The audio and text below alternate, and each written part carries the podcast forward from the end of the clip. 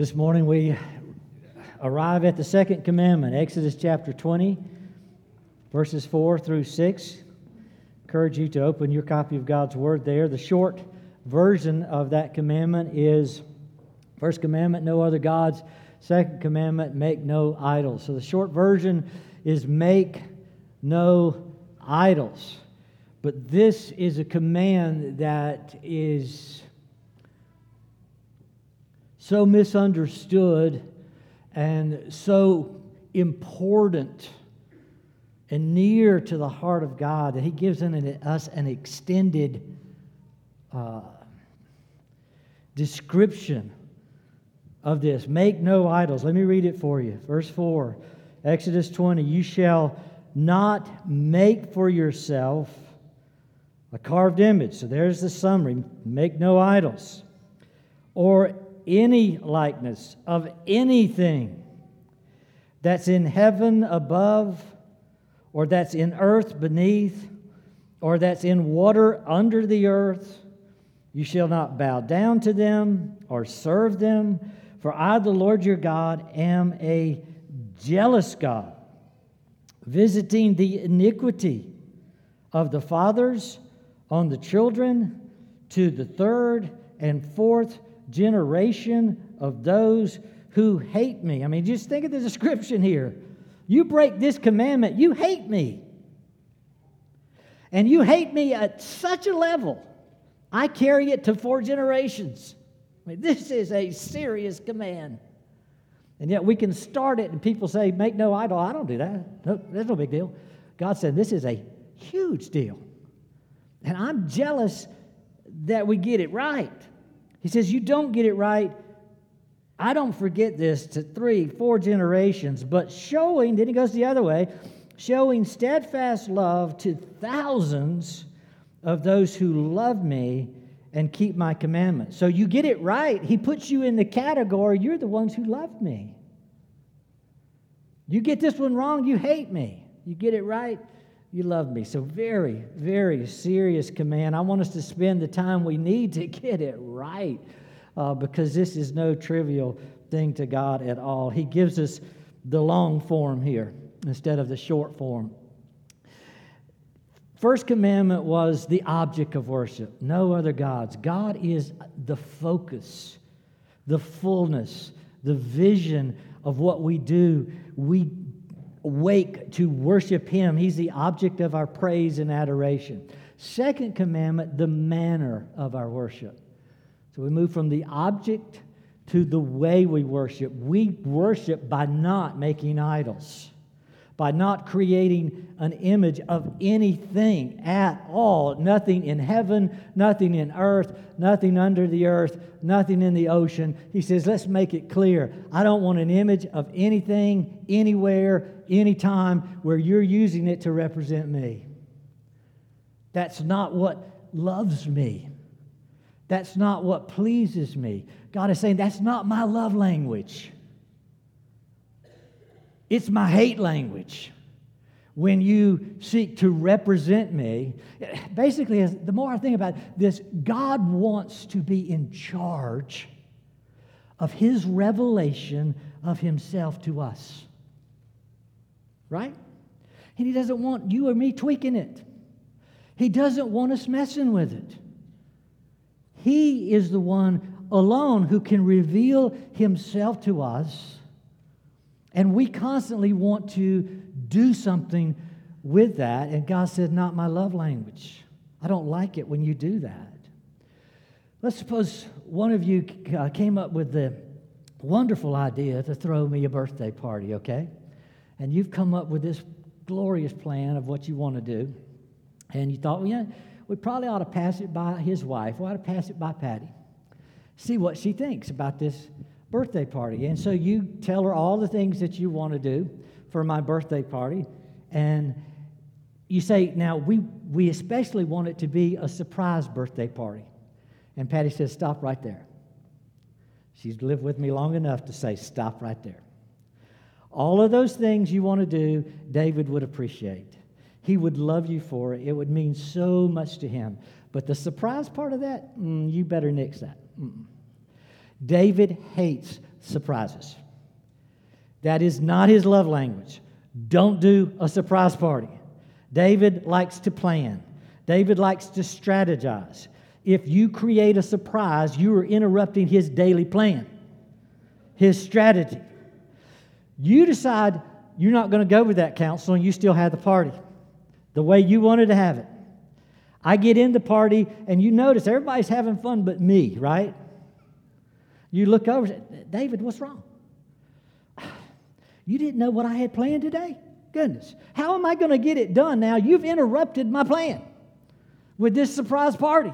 And so I'm sitting there frustrated, trying to, until I can strategically figure out how to get everything done with the party included. And you don't get that because it's not your love language, it's my love language. And the only reason we're there is because you didn't listen to the directions of my wife. And many times I think we don't see these are God's directions of how to love Him. And the only reason we get in this category of frustrating Him and hating Him and infuriating Him is because we're not listening to the directions.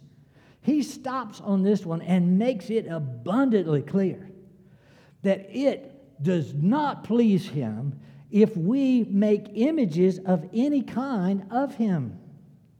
That's what it means to, means to make an idol, to make something in, as a substitute, as a replacement for God.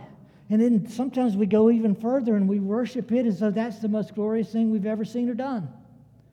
And God says, Not my love language. And I want you to get that.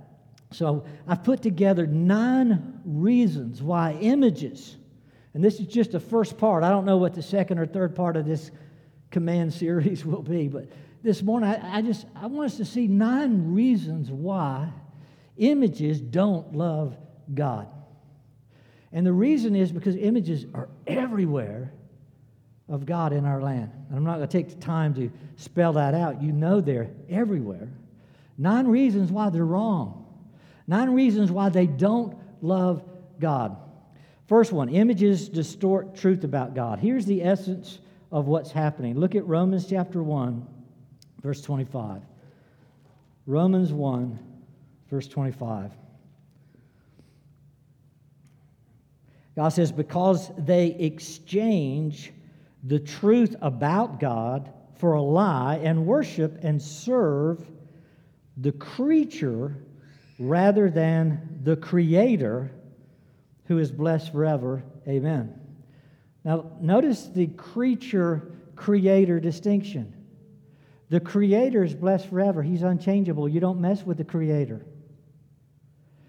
And what these sinners were doing in Romans 1 is they're taking the created substance that we have, creatures, created substance, and worshiping that, elevating that, exalting that, exchanging that for the Creator. And when you make an image of God, you're taking something that you've created, you're taking created substance, and you're exchanging it for the Creator. And God says, no, that is a distortion of the truth. How did God make things? Hebrews 11, I won't take time, says He made things out of nothing that's visible, no created substance. Literally, God made the world out of nothing, He just spoke it into existence. How do you and I create things? Well, we need something. We create out of substance. We take substance and we rearrange it. So you're taking a created substance, making an image of God who is invisible out of. How, how, can, how can you do that? God who is not of created substance. How can you image him through created substance? You see, it's just a distortion of reality. It's a distortion of the truth. You're exchanging something that's far superior to with something that's far inferior, and you think that's okay. Here's, here's where I think the rubber meets, meets the road. How many of you would appreciate somebody taking a really sloppy, ugly photo of you and posting it online. How many want, want somebody to do that today? See, none of us. why would we think God would be? I, I, it's not our love language. If you're going to post something, post something that's beautiful and glorious, right? Why would God be pleased if we post a sloppy view of God? A distorted view of God? He wouldn't. He's not. He says, don't even go there. Don't try to go there because you are trying to create in some created form what you can't do. It's impossible. It's always going to be a distortion. And I hate the distortion. Number two, true images of God are impossible. You've already maybe got a hint of this. Look at John chapter 4, verse 24, description of God somewhat. John 4, verse 24.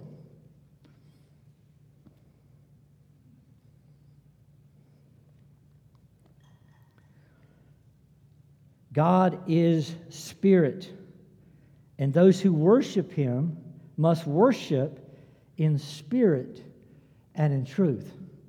All right, so there's the description. God is spirit.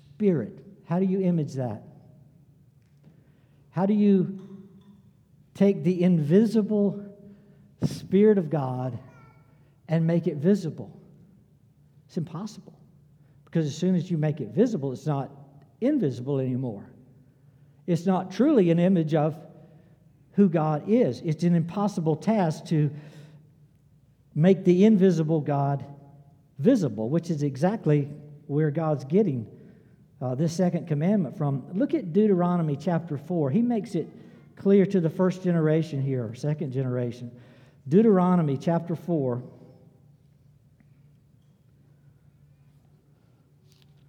verse 15 and 16. Notice again, there's just warning language. Therefore, watch yourselves very carefully. And this needs to be underlined to get the second commandment right. Since you saw no form on the day the Lord spoke to you at Horeb out of the midst of the fire. Beware lest you act corruptly by making a carved image for yourself in the form of any figure, the likeness of male or female. And then down in verse 25. And when your father, children, and children's children have, and have grown old and in the land, if you act corruptly, by making a carved image in the form of anything, and by doing what is evil in the sight of the Lord your God, so as to provoke him to anger. See, it'd be right for God to be angry because you're doing something that is impossible to do. God says, You did not see a form, you did not see a figure. You have never seen any representation of me that you could image. It's impossible for you to do so because to do so, see, changes the, the very nature of God. You're trying to change God's essence. His essence is He is the invisible God. And you're trying to make Him the visible God. Changing His essence completely, obscuring the message of who He is. He says, Watch yourself carefully here. This is big because my job as God is to reveal myself to you accurately. And it's a shame at the number of people who want to mess with that. So, second commandment make no idols. It is impossible to downsize God, who is supersized. And that's what we always do when you seek to create an image of the true God. Number three, our images always obscure God's glory. Now, if I were to say, could you image the Trinity? Some of you say, oh, no, no, no, you can't image the Trinity, Father, Son, Holy Spirit. There's no, we haven't seen that. We don't know what that looks like. We know it's th- three persons, one God, one essence. We don't know how to image that. Many people have tried. There's all sorts of diagrams and stuff out there. But most people give up and say, we can't do that. But what we can do is we could image the second person of the Trinity, Christ, because he came in human form. And we think somehow, okay, that makes it okay. Let's, let's just image Christ. Well, I want us to think about that. Look at John chapter 1, verse 14. Love this verse. John 1, verse 14. I want us to think about what the disciples saw. And it tells us when they first saw Christ what they saw. John 1, verse 14. The Word became flesh. So this is Jesus, who was in the beginning with God the Father, who created everything. Everything came into being through him. And then this Word, verse 14, became flesh, dwelt among us, and we have seen? Glory. We have seen his glory. Glory as of the only Son, or only begotten Son from the Father, full of grace and truth. They didn't say, Jesus stepped onto earth and we saw six-two, handsome, 180 pounds, dark complexion, blue eyes. They didn't say that. Christ stepped on the earth and we saw glory. Glory like God glory. Like the only begotten of God glory. They didn't see humanity, they saw God man, divinity, ad- adding to itself humanity. Show you another place. Look at Philippians 2. Philippians 2, verse 6 and 7. Here's a great passage on the humility of Christ.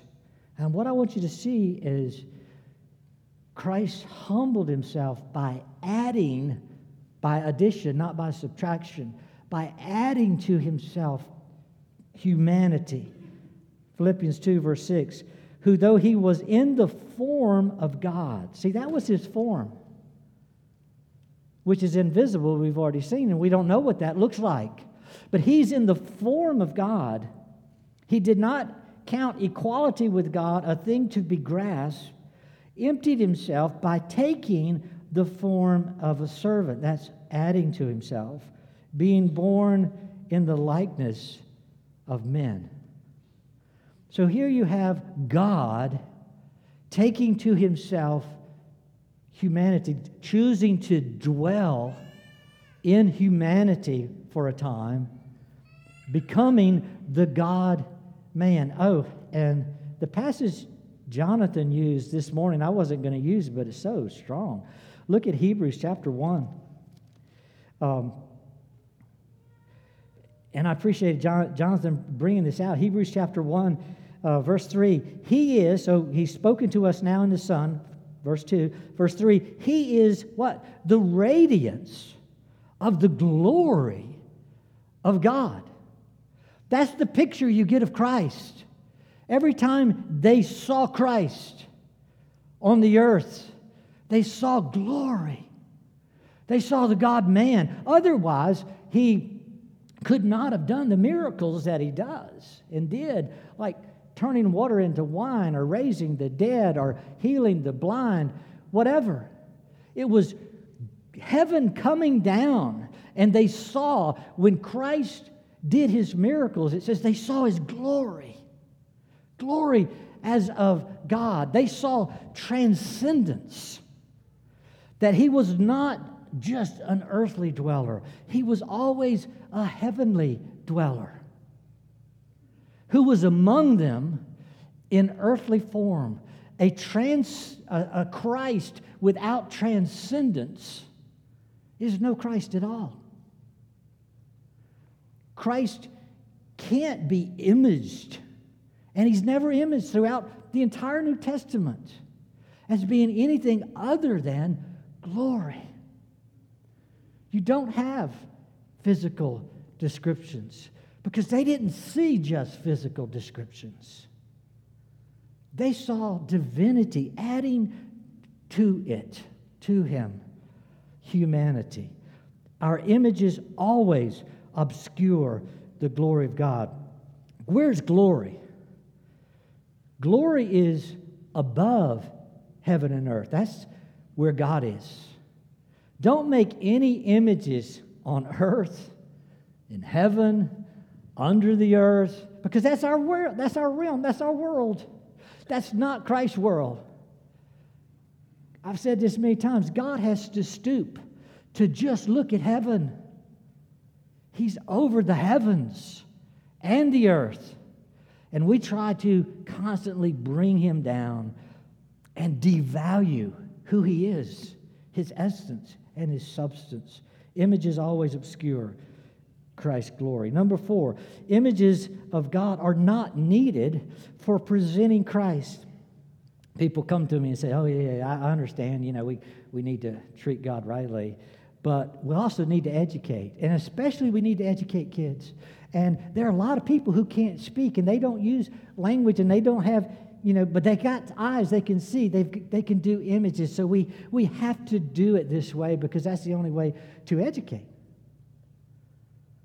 So, what verse do you use for that? Where does God say, you know, I realize that uh, some people just can't get it audibly, so you need to create pictures.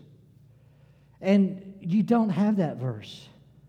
God doesn't say we need that verse. How do we get saved? I mean, the apostle, I, I was thinking, uh, you remember when all the disciples were around Jesus and somebody brought little children to Christ? And the apostles thought, oh, well, we don't need to bother Christ with these kids. Christ says, no, no, no, no. Kids are important to me. I want them to be blessed by me too. But then Christ didn't turn around and say, now make sure when you're preaching the gospel to these kids, make sure you get some good pictures. Okay? He didn't say that. You don't have one example of the Apostle Peter or John or Paul, any of them, saying, when we preach, here's a flannel graph, here's a picture, let me draw it in the sand for you, whatever. They don't use pictures at all. Look at 1 Peter chapter 1. 1 Peter 1. 23 through 25.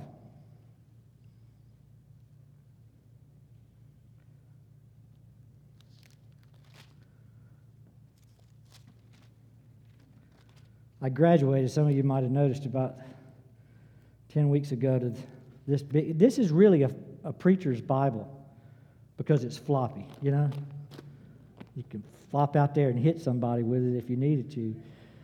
Uh, I used to have one years ago, and it's awkward for me. I, I really like the smaller one, but this has bigger print and it helps me, okay? So that's where I'm at. 1 Peter chapter 1, 23 says, Since you have been born again, 1 Peter 1 23, you have been born again. So the question is, how do you get born again?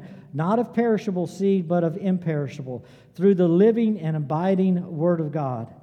For all flesh is like grass, and all of its glory like the flower of grass. The grass withers, the flower falls off, but the word of the Lord remains forever. And this word is the good news that was preached to you. He said, You're born again how? Through hearing the word preached to you, not through getting pictures of Christ. You never have a verse that describes I got saved, I was born again, I received a new heart because I finally saw an image of Christ. That doesn't exist because that's forbidden. It's a contrary to the second commandment. And further, you already know the verse, don't you? 2 Timothy 3 16 and 17, that all scripture is God's, it's inerrant, it's infallible, and it's to make us sufficient so one translation says, thoroughly furnished for every good work. Another translation says, fully complete. So when you say you need a picture, you need to image God, what you're saying is that this book is insufficient. You're making a statement since this doesn't give you enough, I'm going to add to it an image. Because this verse doesn't give, I mean, this book doesn't give me images of Christ. So when you make one, you're doing so by, in your mind, somebody's mind, declaring the inaccuracy or insufficiency of the scriptures, which is not true. The scriptures testify of themselves that they're sufficient for salvation. And the preaching of this word is sufficient for salvation. Never are images mentioned as being needed. Uh, it promotes a distrust in the Bible. A distrust in the Bible. I'll use some other verses, just get to them quickly. You remember Thomas when he comes back after the resurrection? And he says, I really, really would like to see the, the, his side where he was pierced, his hands that had the nails. And Jesus said, I'll, I'll, let Thomas do that. And he lets Thomas do that. Then what's the very next thing he says? He said, Thomas, I'm, I'm blessing you because you believe, but you believe because you saw. He says, but here's the plan Blessed are those who believe and have never and will never see. He says, you don't need to see what you've seen to believe. Blessed are those who are born again without seeing any image at all. What we've already seen, John was seeing, I'm excuse Thomas was seeing was, was glorious of Christ. And what's our goal? Is our goal to get people seeing Christ an image and following that? No, 2 Corinthians 5 says our goal is that we would walk by faith and not by sight. Our goal is that we walk by faith, not by sight. Images are not needed to get us where we're going. Images are not needed to get us saved. Images have not been used for those purposes. Number five, conceptualizing God does not require visualization of images. Conceptualizing God does not require visualization of images. Let me just prove it to you. Christ one day was going to Jerusalem, and they provide a donkey for him. He got on the donkey and he went into Jerusalem. They laid down palm branches. The donkey goes over the palm branches. He goes into Jerusalem. You've got an image, right? You got it. Christ on a donkey, palm branches, going to Jerusalem. You have no image of Christ. You, just, you have the concept. You don't know whether he's tall or short. You don't know whether he's lanky, muscular, blonde hair, blue eyes, hazel eyes. You don't know any of that. You don't need to know any of that. Nowhere does God give us that. And we don't need to know it. It just obscures stuff. You don't need to conceptualize what Christ specifically looked at uh, to know anything. And it's expressly forbidden that we would do so. Um, why? When you start creating an image, you're, you're bringing to what God's already given us, you're bringing new content. So, well, it doesn't tell us what color his eyes was. Doesn't tell us how big he was, how short he was. Matter of fact, we do have a description in Isaiah that talks about he was so marred that people didn't even want to look at him. Well, it doesn't go beyond that to tell us what the description is. And so if we add it, well, I think by taking Isaiah and taking Luke and taking the, I think this, well, you've just added new content. It's not there. And Christ clearly says, don't do that. Four times, I'll just give you one. Uh, look at Deuteronomy chapter 12. Four times God makes this statement throughout the Bible. Says it in Deuteronomy 4, says it in Deuteronomy 12, says it in Proverbs 30, then says it again in Revelation 22. But here's, here's the gist of it. Deuteronomy 12, verse 32 says, Everything that I command you, you shall be careful to do. You shall not add to it or take from it. God says, I didn't give you that much, just 66 books. Learn these, don't add to it, don't take away from it. This is important. All of this revelation. Adding images is adding content to it. Uh, how about nativity scenes?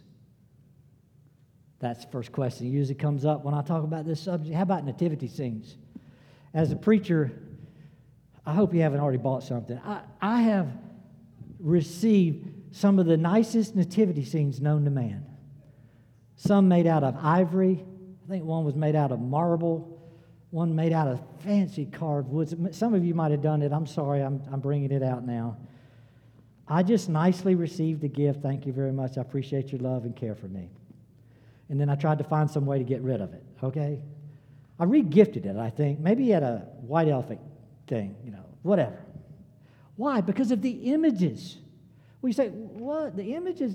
There's nothing wrong with the images. You're adding content. What images are really true in the nativity scene? How much have you thought have you really given to it? Look at it. Luke chapter 2. Where do you go for Christmas? Luke 2, right? Let's go there. Luke chapter 2, and let's look at the nativity scene, verse 16. Luke 2, verse 16.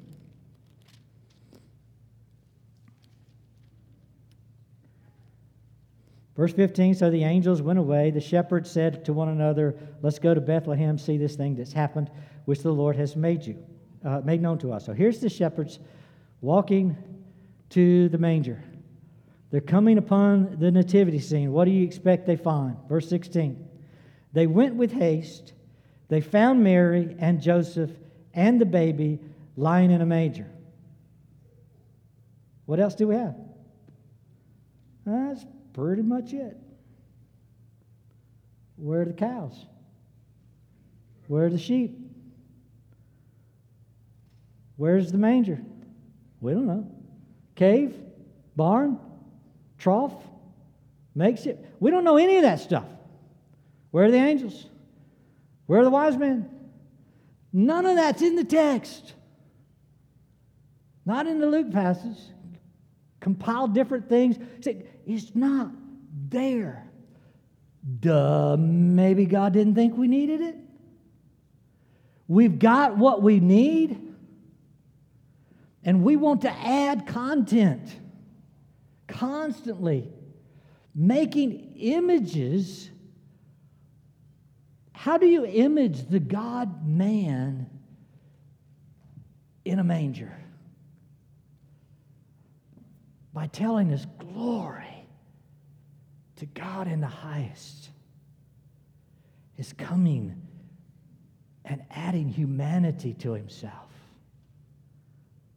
and standing in awe of glory and praising God in the highest instead of constantly trying to bring God down to a level that somehow makes sense to us. God is incomprehensible. And we are always striving to make the incomprehensible comprehensible, which is impossible. Rather, we should glory in the essence of an incomprehensible God. Well, there's more. Number six, let's get beyond trying to conceptualize God does not require any visualization of images. That's not what we need. Number six, also mental images. Mental images are also forbidden means of loving God. In other words, when God says don't carve, don't paint, don't make, He also says nothing, anything, anywhere. Wrong thoughts about God are just as dangerous as wrong objects about God. Why? Because they're wrong. Look at Isaiah chapter 55. Verse 8, famous passage that you'll remember as soon as I read it. Isaiah 55, verse 8. My thoughts, God says, my thoughts are not your thoughts. Neither are your ways my ways, declares the Lord. No matter how good your thoughts, your thoughts are never God's thoughts. Your thoughts about God are not God's thoughts about God. God doesn't need us having wrong thoughts any more than He needs us trying to make images like us and refer to that as Him.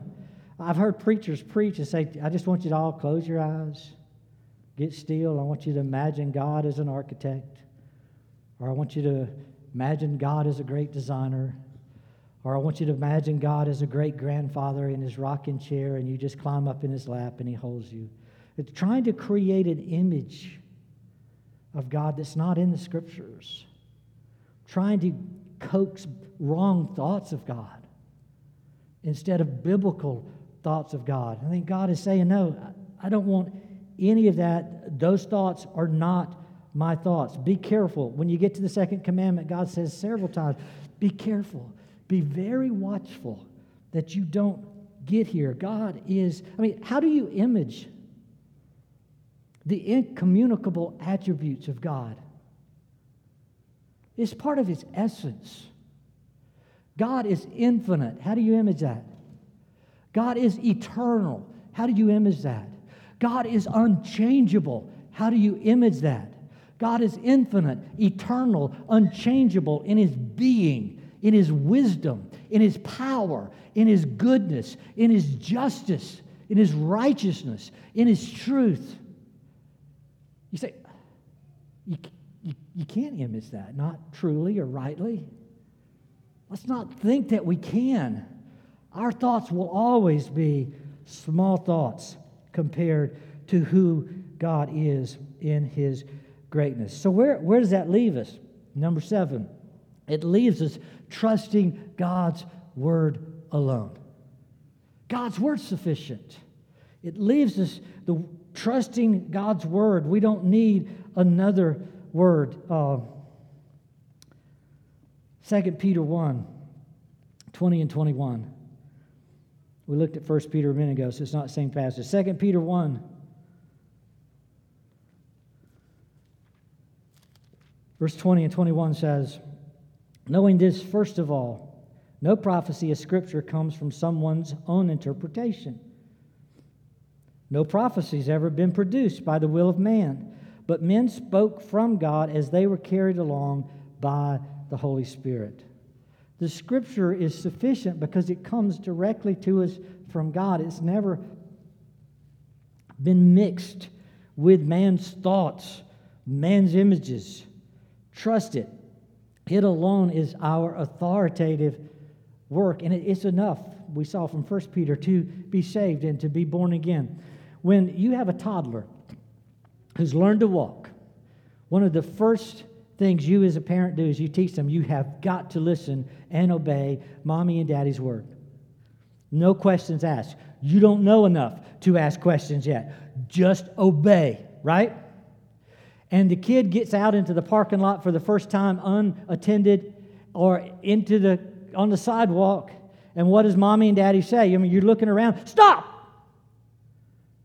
and you, you startled everybody and you're wanting that kid to stop on a dime why because you know words save lives the word of mom and dad stop can save that child's life. And the word is enough. It's enough. God's word is enough to save lives. We live by faith in the word of God, to trust it.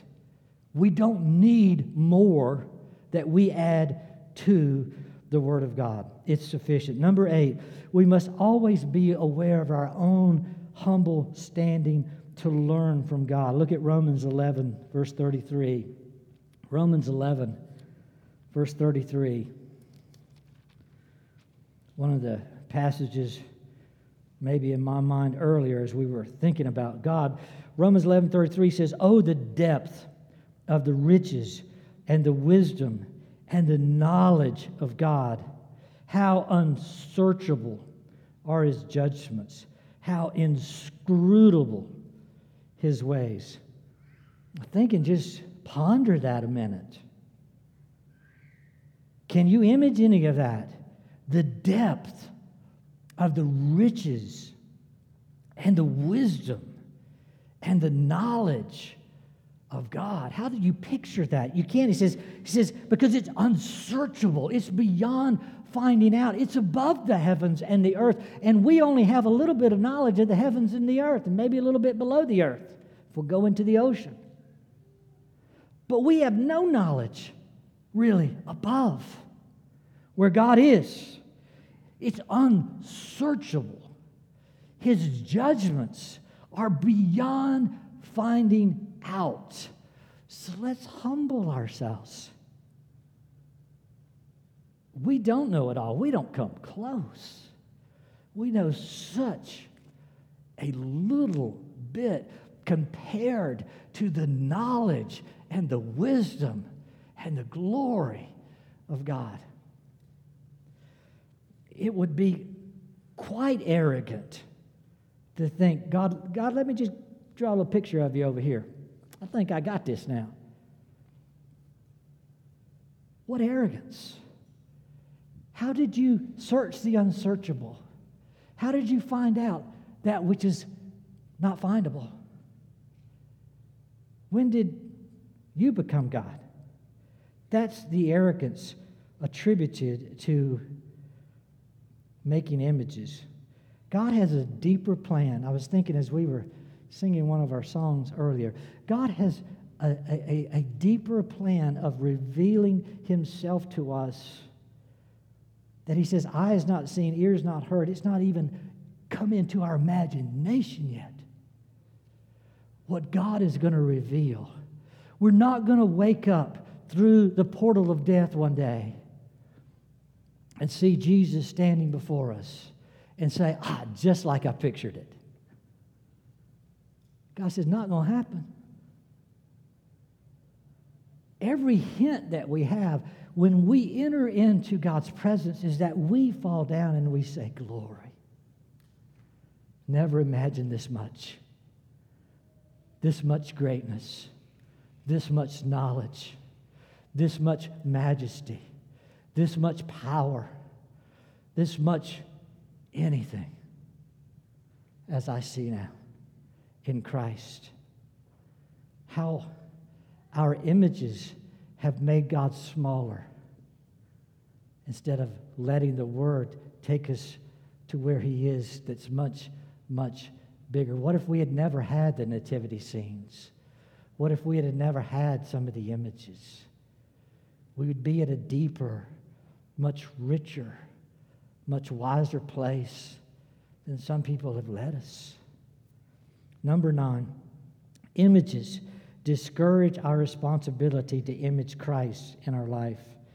Genesis 1:26 says we were made in God's image. We sinned. We obscured that image with sin because God's sinless. He's holy. Romans 8:29 says, "I through Christ am have, have predetermined, predestined to conform you to the image of Christ."